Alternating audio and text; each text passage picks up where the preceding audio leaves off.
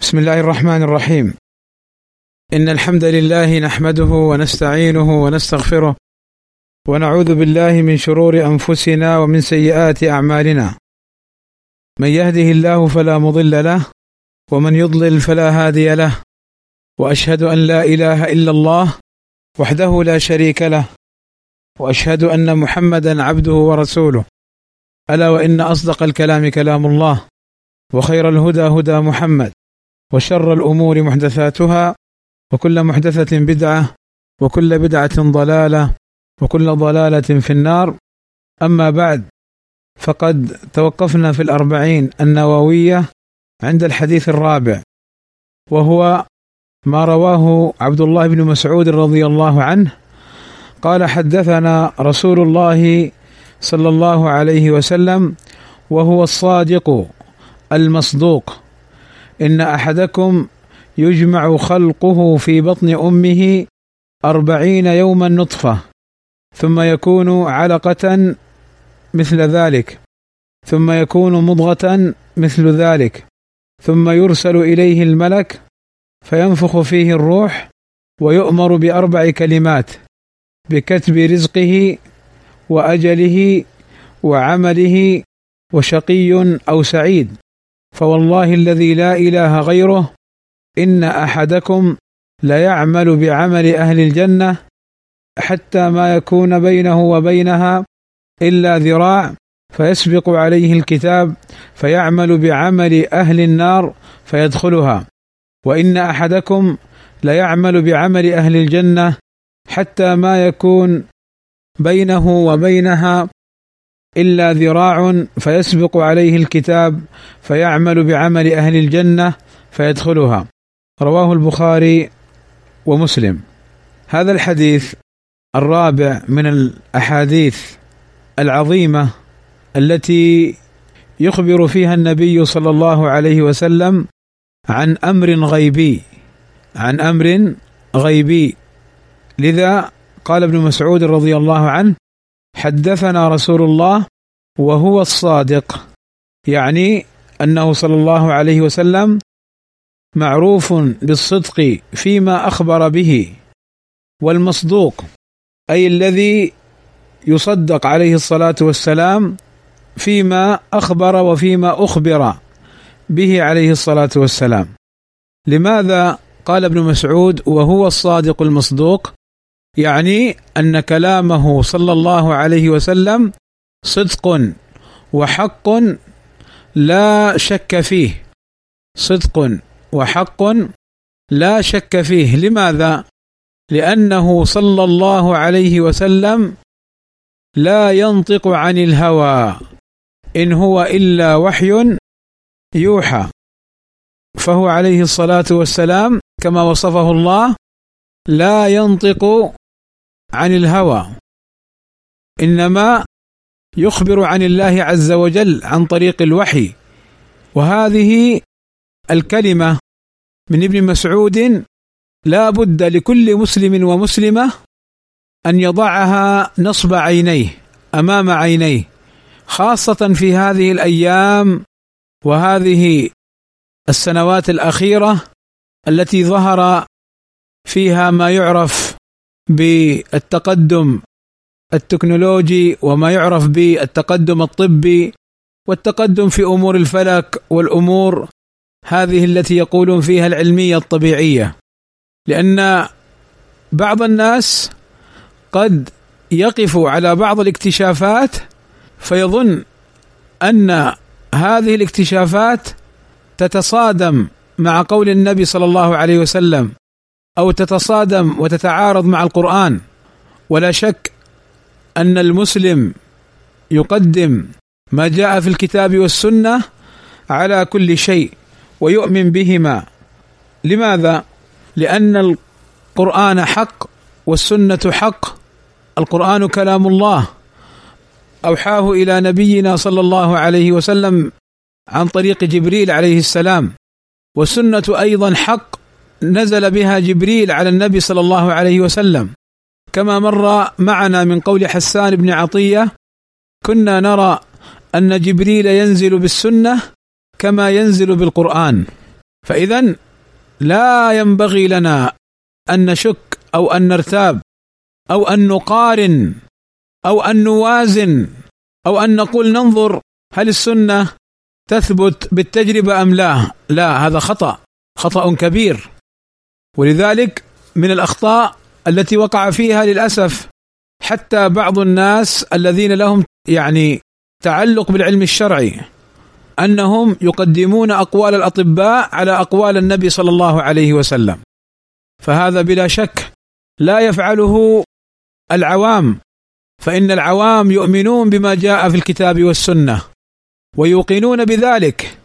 فكيف بمن ينتسب للعلم الشرعي أن يقدم كلام الأطباء على كلام النبي صلى الله عليه وسلم. لذلك هذه قاعدة عظيمة في كل أبواب الدين وفي كل الأمور. أخبرنا رسول الله صلى الله عليه وسلم حدثنا رسول الله صلى الله عليه وسلم وهو الصادق المصدوق.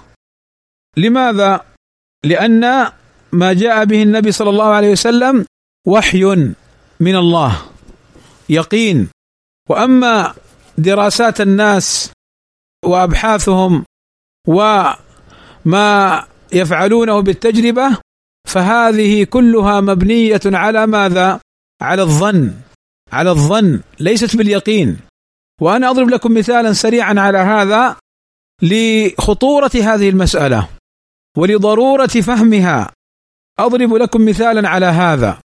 وبيان أن العلم الحديث يخطئ ومبني على الظن في بعض أبحاثه وفي بعض اختراعاته واكتشافاته. صح عن النبي صلى الله عليه وسلم أنه قال إذا سقط الذباب في إناء أحدكم فليغمسه فإن في أحد جناحيه داء مرض وفي الآخر دواء علاج لهذا المرض. وهذه الجراثيم والبكتيريا. صح عن النبي صلى الله عليه وسلم. والعلماء آمنوا بهذا الحديث وقالوا هذا حق فإذا سقط الذباب نغمسه ثم نخرجه ونلقيه خارج الإناء ونشرب الإناء ولا ضرر فيه بإذن الله تعالى. لكن العلم الحديث قبل عشرات السنين ربما قبل ثلاثين سنة تقريبا أو أكثر أو أقل كما ذكر بعض الباحثين اكتشف أن الذباب في العلم الحديث أن الذباب في الجناحين يوجد فيهما جراثيم ولا يوجد في أحد الجناحين دواء. طيب هذا يعارض قول النبي صلى الله عليه وسلم وقول النبي أخبر به عن الله عز وجل. فبعض العلماء أو بعض الباحثين ممن له تعلق بالعلم الشرعي قال لا هذا الحديث لا يصح. هذا الحديث عن النبي صلى الله عليه وسلم لا يصح. والطب الحديث دلنا على أن كلا جناحي الذباب فيه مرض. فإذا لا نغمسه ولا نشربه. فهنا ردوا حديث الرسول صلى الله عليه وسلم. هؤلاء ردوا حديث الرسول صلى الله عليه وسلم. وقدموا أقوال الطب الحديث.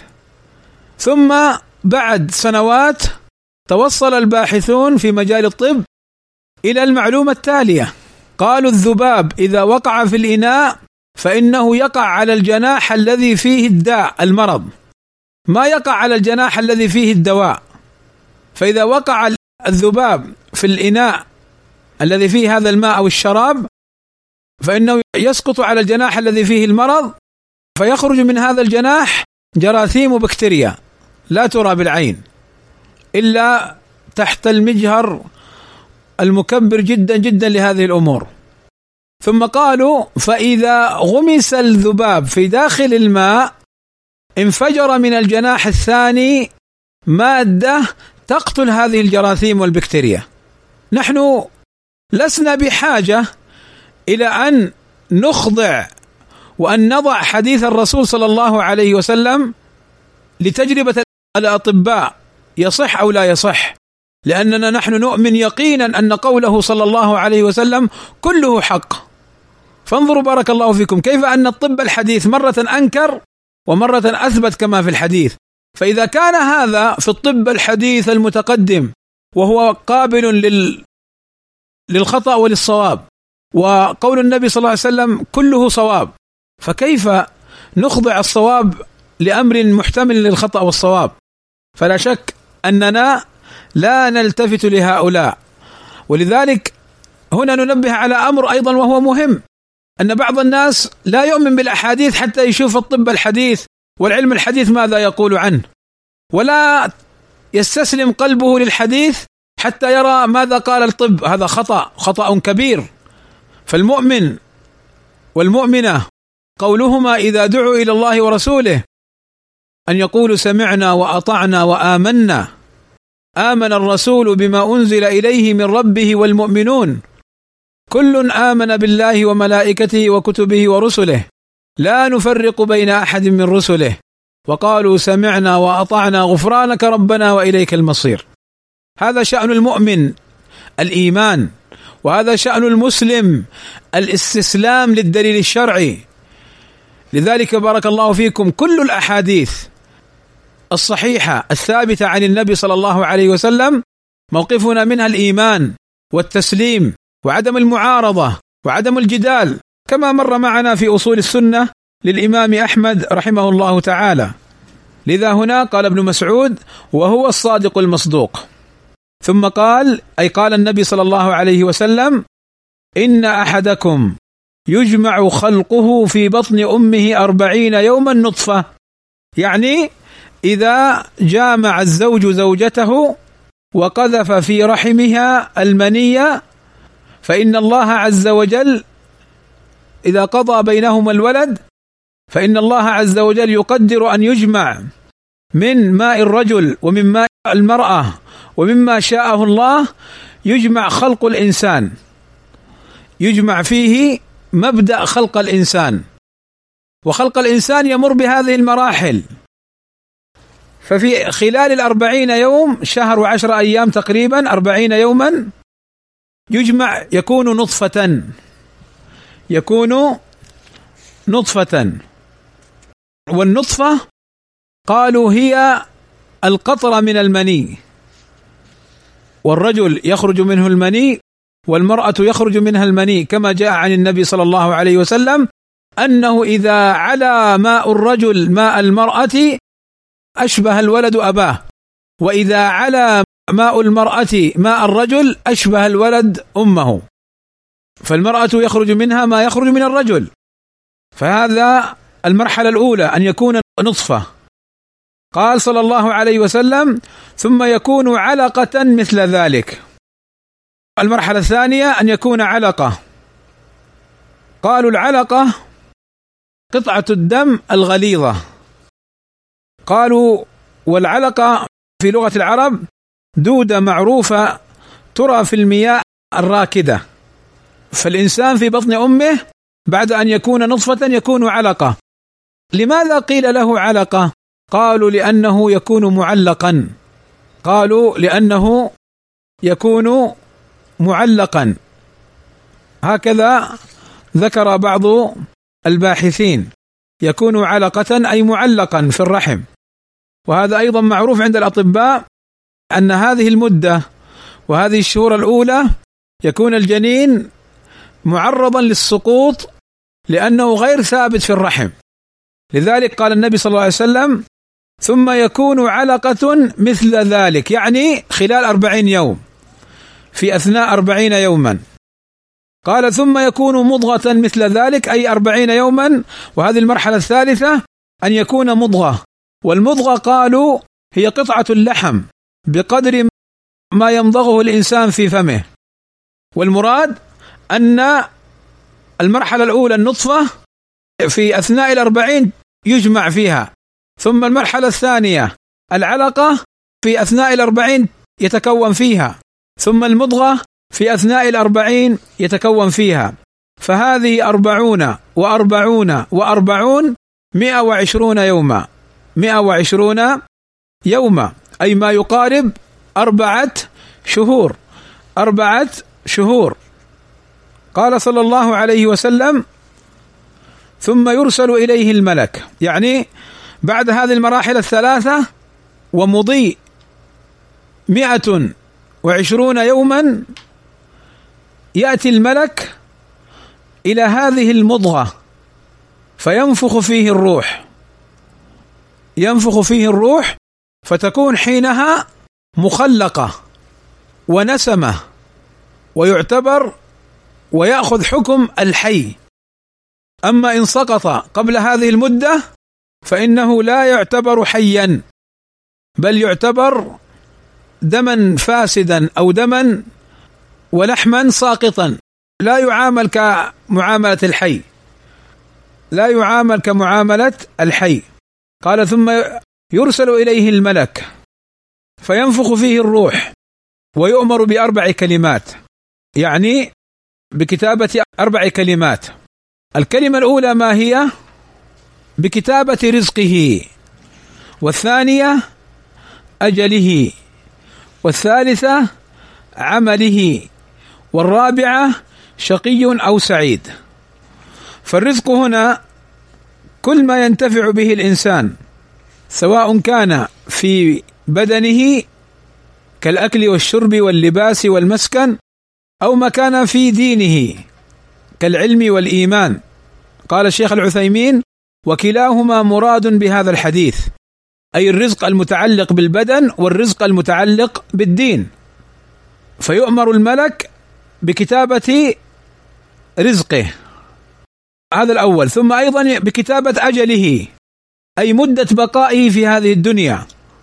كم سنة وكم شهرا وكم اسبوعا وكم يوما وكم ساعة وكم ثانية؟ لا ينقص ولا يزيد. ولذلك هذا من الأمور التي تعين على الصبر عند حصول المصائب بالموت بفقدان قريب أو حبيب. أن نعلم أن هذا أجله. لن يستقدم ولن يتأخر. لحظة لا قبل ولا بعد. فإذا مات الولد أو مات شخص قريب المؤمن يعلم أن هذا أجله مكتوب عند الله. مهما حاول أهل الدنيا كلهم أن يمدوا في عمره ما استطاعوا. ومهما حاول أهل الدنيا كلهم أن ينقصوا من عمره فيقتلوه قبل أجله ما استطاعوا. لذلك إبراهيم عليه الصلاة والسلام لما أرادوا أن يقتلوه فألقوه في النار ولم يكن حينئذ ساعة موته. أمر الله أن تكون النار بردا وسلاما على نبينا على إمام الحنفاء إبراهيم عليه الصلاة والسلام. ونبينا محمد صلى الله عليه وسلم كم حاولت قريش أن تقتله وتفتك به؟ وكم حاولت اليهود أن تقتله وتفتك به؟ ولكن الله نجاه منهم. فلذلك هذا أمر مهم أن نعلمه وأن نتيقنه. أن الإنسان إذا حضر أجله لن يتأخر ولن يستطيع أحد ان أن يميته قبل وقته. كل بقدر. ولذلك كم من إنسان كما ذكر العلماء كم من إنسان صحيح صحيح البدن مات من غير علة. جاءوا وجدوه ميت كان واقفا فسقط فمات. ما تعرف له علة. وكم من إنسان جسمه كله أمراض. فيعيش حينا من الدهر يطول. فاذا الموت يأتي فجأة. يأتي فجأة وله أجل محدود. فاذا هذا الأمر الثاني الذي يكتبه الملك. ثم أيضا يكتب الملك عمل الإنسان. يعني ما يكتسبه من الأقوال القولية والفعلية والقلبية هي مكتوبة على الإنسان وعمله. ثم الأمر الرابع يكتب أشقي هو أو سعيد. يعني هل هو من أهل الجنة؟ فيسعد. أم هو من أهل النار؟ فيكون شقيا. فإن هذا هو الشقاء. كما جاء في الحديث عن النبي صلى الله عليه وسلم يؤتى يوم القيامة بأنعم رجل في الدنيا فيغمس في النار غمسة فيقال له هل رأيت نعيما قط؟ فيقول لا ما رأيت نعيما قط هذا رجل كان من أسعد وأغنى وأنعم أهل الدنيا فيغمس في النار يوم القيامة غمسة. يعني يدخل في النار فيخرج. فيقال له هل رأيت نعيما قط؟ فيقول لا ما رأيت أبدا. فعذاب النار ولهيبها ونارها وحرها وسمومها أنسوه كل نعيم رآه قبل ذلك. ويؤتى بأبعس رجل في الدنيا فقير مسكين مريض مبتلى بأمور كثيرة لكنه يخاف الله. فيدخل الجنة. فيقال له هل رأيت بؤسا قط؟ فيقول لا ما رأيت بؤسا قط لأن نعيم الجنة ينسيه كل هم وغم وبؤس سابق. قال الله عز وجل فمنهم شقي وسعيد فأما الذين شقوا ففي النار لهم فيها زفير وشهيق خالدين فيها ما دامت السماوات والأرض إلا ما شاء ربك. إن ربك فعال لما يريد. وأما الذين سعدوا ففي الجنة خالدين فيها. ما دامت السماوات والأرض إلا ما شاء ربك عطاء غير مجذوذ. والسؤال هنا الذي قد يتبادر في الذهن إذا كان الملك يكتب هذه الأمور ففيما العمل؟ كما سأل الصحابة النبي صلى الله عليه وسلم فقال عليه الصلاة والسلام اعملوا فكل ميسر لما خلق له. بمعنى أن عليك العمل والأخذ بالأسباب. فإن قيل ما معنى أن الملك يكتب هذه الأمور؟ أما الرزق فهذا من عند الله هو الذي يقدره وكذا الأجل. وأما العمل والشقي فهذا بعد إرادة الله قد جعل الله عز وجل لنا إرادة واختيار. فنحن نعمل مخيرين بأن نختار طريق الخير فنفوز أو أن يختار الواحد طريق الشر فيخسر. من اهتدى فلنفسه ومن ضل فعليها. وهديناه النجدين قالوا طريق الخير وطريق الشر. ومعنى هديناه أي بينا له طريق الخير وأن هذا طريق الجنة. وأنك إذا سلكت هذا الطريق تكون في الجنة منعما خالدا فيها. وأن هذا طريق النار. وأنك إذا سلكته فوقعت في الأمور التي توجب النار من كفر وشرك وإلحاد فإنك تكون خالدا مخلدا في النار. ثم بين له أيضا الأمور التي هي من باب الذنوب والمعاصي وهي تحت المشيئة. فاذا معنى الحديث أن هذا الملك يكتب عمل الإنسان وشقي هو وسعيد بما أمره الله عز وجل مما علمه الله عز وجل من أن هذا الإنسان سيعمل كذا وكذا وسيكون حاله كذا وكذا باختيار هذا الإنسان. لمن شاء منكم أن يستقيم. هذا تخيير للعبد. وما تشاءون إلا أن يشاء الله.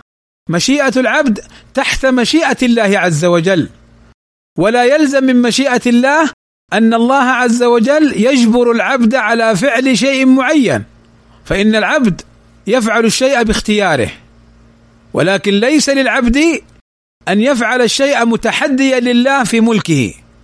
فإذا أذن الله كان الشيء. وإذا لم يأذن لم يكن. ولذلك يجب أن نؤمن بهذا الأمر كما مر معنا في الأصول الثلاثة وأن نؤمن بالقدر خيره وشره ومراتب القدر من العلم والكتابة والخلق والمشيئة. فالله عز وجل عالم بكل شيء عالم بما كان في الزمن الماضي وعالم بما سيكون في الزمن الحاضر وعالم بما سيكون في الزمن المستقبل. بل سبحانه وتعالى وهذا من علمه سبحانه وتعالى وهو الرب العظيم الخالق سبحانه وتعالى الذي لا يعزب ولا يخفى عنه شيء في الأرض ولا في السماء. هو سبحانه وتعالى يسمع دبيب النملة السوداء دبيب النملة السوداء على الصخرة الصماء في الليلة الظلماء. وهو سبحانه وتعالى يعلم بما لم يكن لو كان كيف يكون. وهذه عقيدة عند أهل السنة. انظروا إلى قصة الخضر عليه السلام. لما قتل الغلام وسأله موسى كيف تقتل هذه النفس؟ فبين له الخضر بعد ذلك أن الله علم أن هذا الصبي إذا كبر فإنه سيكون عاقا لوالديه ووالداه رجلان صالحان. فمن رحمة الله لهذين الأبوين قدر على هذا الطفل أن يموت حيث قتله الخضر. فالله يعلم أن هذا الطفل لو عاش سيكون عاقا لوالديه وهذا من علم الله عز وجل وعلمه كامل شامل سبحانه وتعالى. فلذلك لا يظن الظان من هذا الحديث أننا يعني لا نحتاج أن نعمل لأنه كله مكتوب نقول نعم الله عز وجل كتب في اللوح المحفوظ وأمر الملك أن يكتب بما علم أنك ستعمله يا عبد الله. وإلا مثلا أنا أضرب لكم مثالا. لو جئت أنا مثلا وأخذت من جيبك 100 ريال وقلت خلاص مكتوب في اللوح المحفوظ إني آخذ من جيبك 100 ريال ماذا ستقول؟ ستقول لا هذه مئتي وتضاربني وتأخذها مني. اذا لماذا لم تقل هذا مكتوب في اللوح المحفوظ إنك تأخذ مني 100 ريال؟ وهذا مكتوب أنه ينقص من رزقي 100 ريال. فأنت تسعى وتعمل للحصول على المئة هذه. فلماذا لا تسعى وتحصل على العمل الصالح وتبتعد وتترك العمل الفاسد؟ لذلك يجب ان أن نفهم هذا الأمر فهما جيدا ولا يلبس علينا الشيطان ولا أعوانه في هذا الباب. بارك الله فيكم. ثم قال صلى الله عليه وسلم فوالذي لا إله غيره. يعني أقسم النبي صلى الله عليه وسلم بالله على أمر ما هو هذا الأمر؟ هو قوله إن أحدكم ليعمل بعمل أهل الجنة حتى ما يكون بينه وبينها إلا ذراع فيسبق عليه الكتاب فيعمل بعمل أهل النار فيدخلها. وإن أحدكم ليعمل بعمل أهل النار حتى ما يكون بينه وبينها إلا ذراع فيسبق عليه الكتاب فيعمل بعمل أهل الجنة فيدخلها. أقسم النبي صلى الله عليه وسلم أن بعض الناس يعمل بعمل أهل الجنة من الصالحات حتى ما يكون بينه وبين أن يدخل الجنة إلا أن يموت يكون قريب منها. إلا ذراع قريب منها كما ذكر الشيخ العثيمين وغيره من أهل العلم. ولكن قبل أن يموت يعمل بعمل أهل النار فيدخل النار. وإن الرجل ليعمل بعمل أهل النار. حتى ما يكون بينه وبين النار إلا أن يموت يكون قريب منها. يكون بينه وبين النار ذراع. فيسبق عليه الكتاب فيعمل بعمل أهل الجنة فيدخل الجنة. هذا الحديث هذا الحديث معناه عند أهل العلم ما جاء في رواية أخرى فيها زيادة. هذه الزيادة توضح معنى الحديث وإلا معنى الحديث قد يكون مخيفا. يعني أنا أعمل الصالحات وأتقرب إلى الله عز وجل ثم قبل أن أموت أعمل بعمل أهل النار فأدخل النار؟ وذاك فاسق فاجر وربما يكون كافر فما يكون بينه وبين النار إلا أن يموت فيعمل بعمل أهل الجنة فيدخل الجنة؟ مخيف معنى مخيف. لكن جاءت رواية كما قال العلماء تذهب هذا الخوف وتدفع ذلك الإشكال. ما هي الرواية؟ هي قوله عليه الصلاة والسلام إن أحدكم ليعمل بعمل أهل الجنة فيما يظهر للناس. يعني في الظاهر أنه جواد منفق مجاهد مصل خاشع مصدق يعني يصدق أمواله يفعل يفعل. ولكن في باطنه ربما يكون مراء في باطنه ربما يكون غير صادق. في باطنه قد يكون طالبا لأمر دنيوي.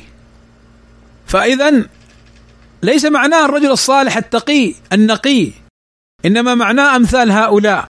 وقد ذكر الشيخ العثيمين رحمه الله تعالى حديث ذاك الرجل الذي كان يقاتل مع الصحابة فأثنوا عليه أمام الرسول صلى الله عليه وسلم وقالوا ما رأينا مثل فلان. فإنه أبلى بلاء حسنا يعني كان يقتل في المشركين والكافرين. فقال صلى الله عليه وسلم أما إنه من أهل النار. فتبعه بعض الصحابة فرآه ماذا يعمل؟ ففي إحدى المرات هذا الرجل أصابه سهم من المشركين فأخذ سيفه ذؤاب سيفه ووضعه ذؤاب سيفه ووضعها على بطنه فحمل نفسه عليها وقتل نفسه. هذا الذي قتل المشركين ويقاتل ويقاتل انتحر قتل نفسه. فجاء الرجل إلى النبي صلى الله عليه وسلم وقال أشهد إنك لرسول الله. قال وما ذاك؟ فأخبره الخبر. فاذا هذا فيما يظهر للناس. وكذا في الرجل الفاسق الفاجر. قد يكون الإنسان عنده فجور عنده فسق ولكن قد يكون فيه حب لله. قد يكون فيه رغبة في الخير. قد يكون فيه ندم على حاله ولكنه مبتلى بذنوب. فمن رحمة الله به أن يوفقه للتوبة قبل أن يموت. مثل ذاك الرجل الذي قتل تسعا وتسعين نفسا ممن كان قبلنا. فسأل عن عالم فدل على راهب ليس بعالم راهب.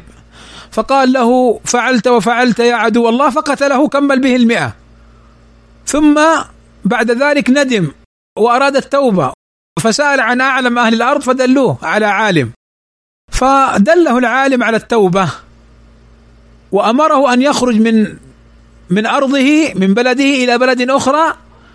فإن بلده فيها ناس فيها ناس يعني أهل فسق وفجور. وأمره أن يذهب إلى أرض بها عباد صالحون.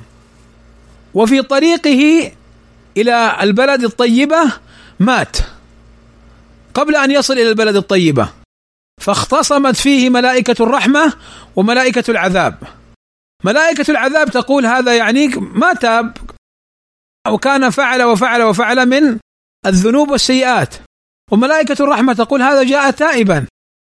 فنزل ملك وقال قيسوا بين الأرضين. فإذا كان قريب إلى أرض الطيبة تقبضه ملائكة الرحمة. وإذا كان قريبا من الأرض التي كان فيها تقبضه ملائكة العذاب. جاء في بعض الروايات وذكر بعض الصحابة أن الله زوى الأرض من تحته أي قربه إلى الأرض الطيبة فقبضته ملائكة الرحمة. وهذا من سعة رحمة الله عز وجل ومن فضله سبحانه وتعالى أن هيأ له التوبة قبل مماته. ولذلك هذا هو معنى الحديث أن ذاك الرجل الفاجر الفاسق في قلبه حب لله في قلبه ميل للخير وإرادة للخير ولكن ابتلي بهذه الذنوب والمعاصي فمن رحمة الله به أن لطف به وقبل أن يموت فقبضته ملائكة الرحمة. هذا هو معنى الحديث بارك الله فيكم.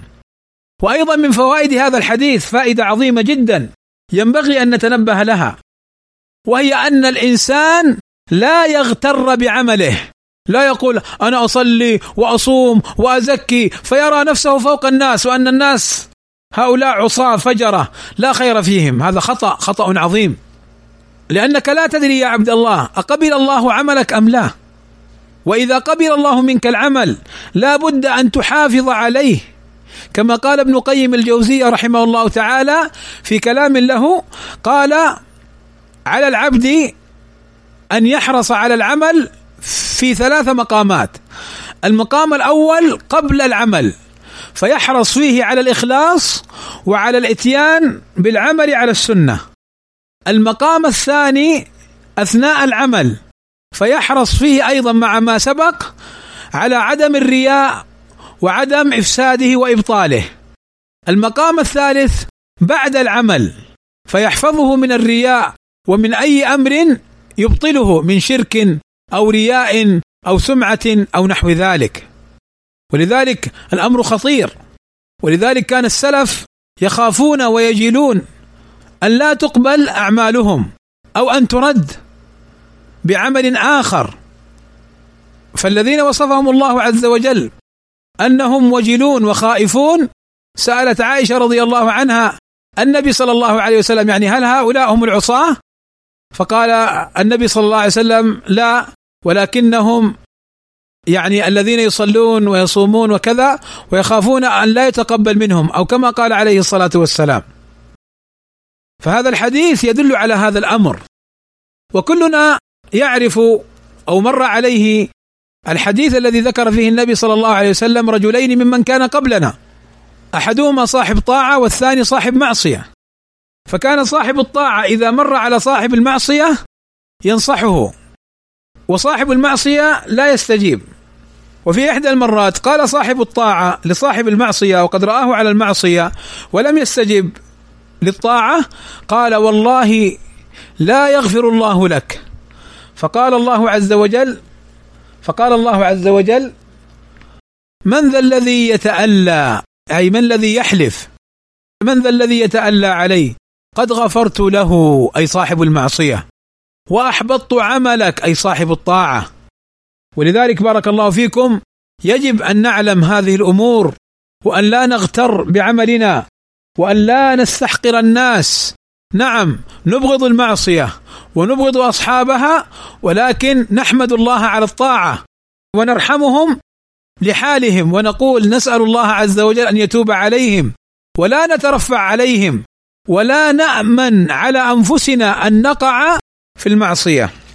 هذا وفي هذا القدر كفاية في شرح هذا الحديث وصلى الله وسلم على نبينا محمد وعلى آله وصحبه أجمعين.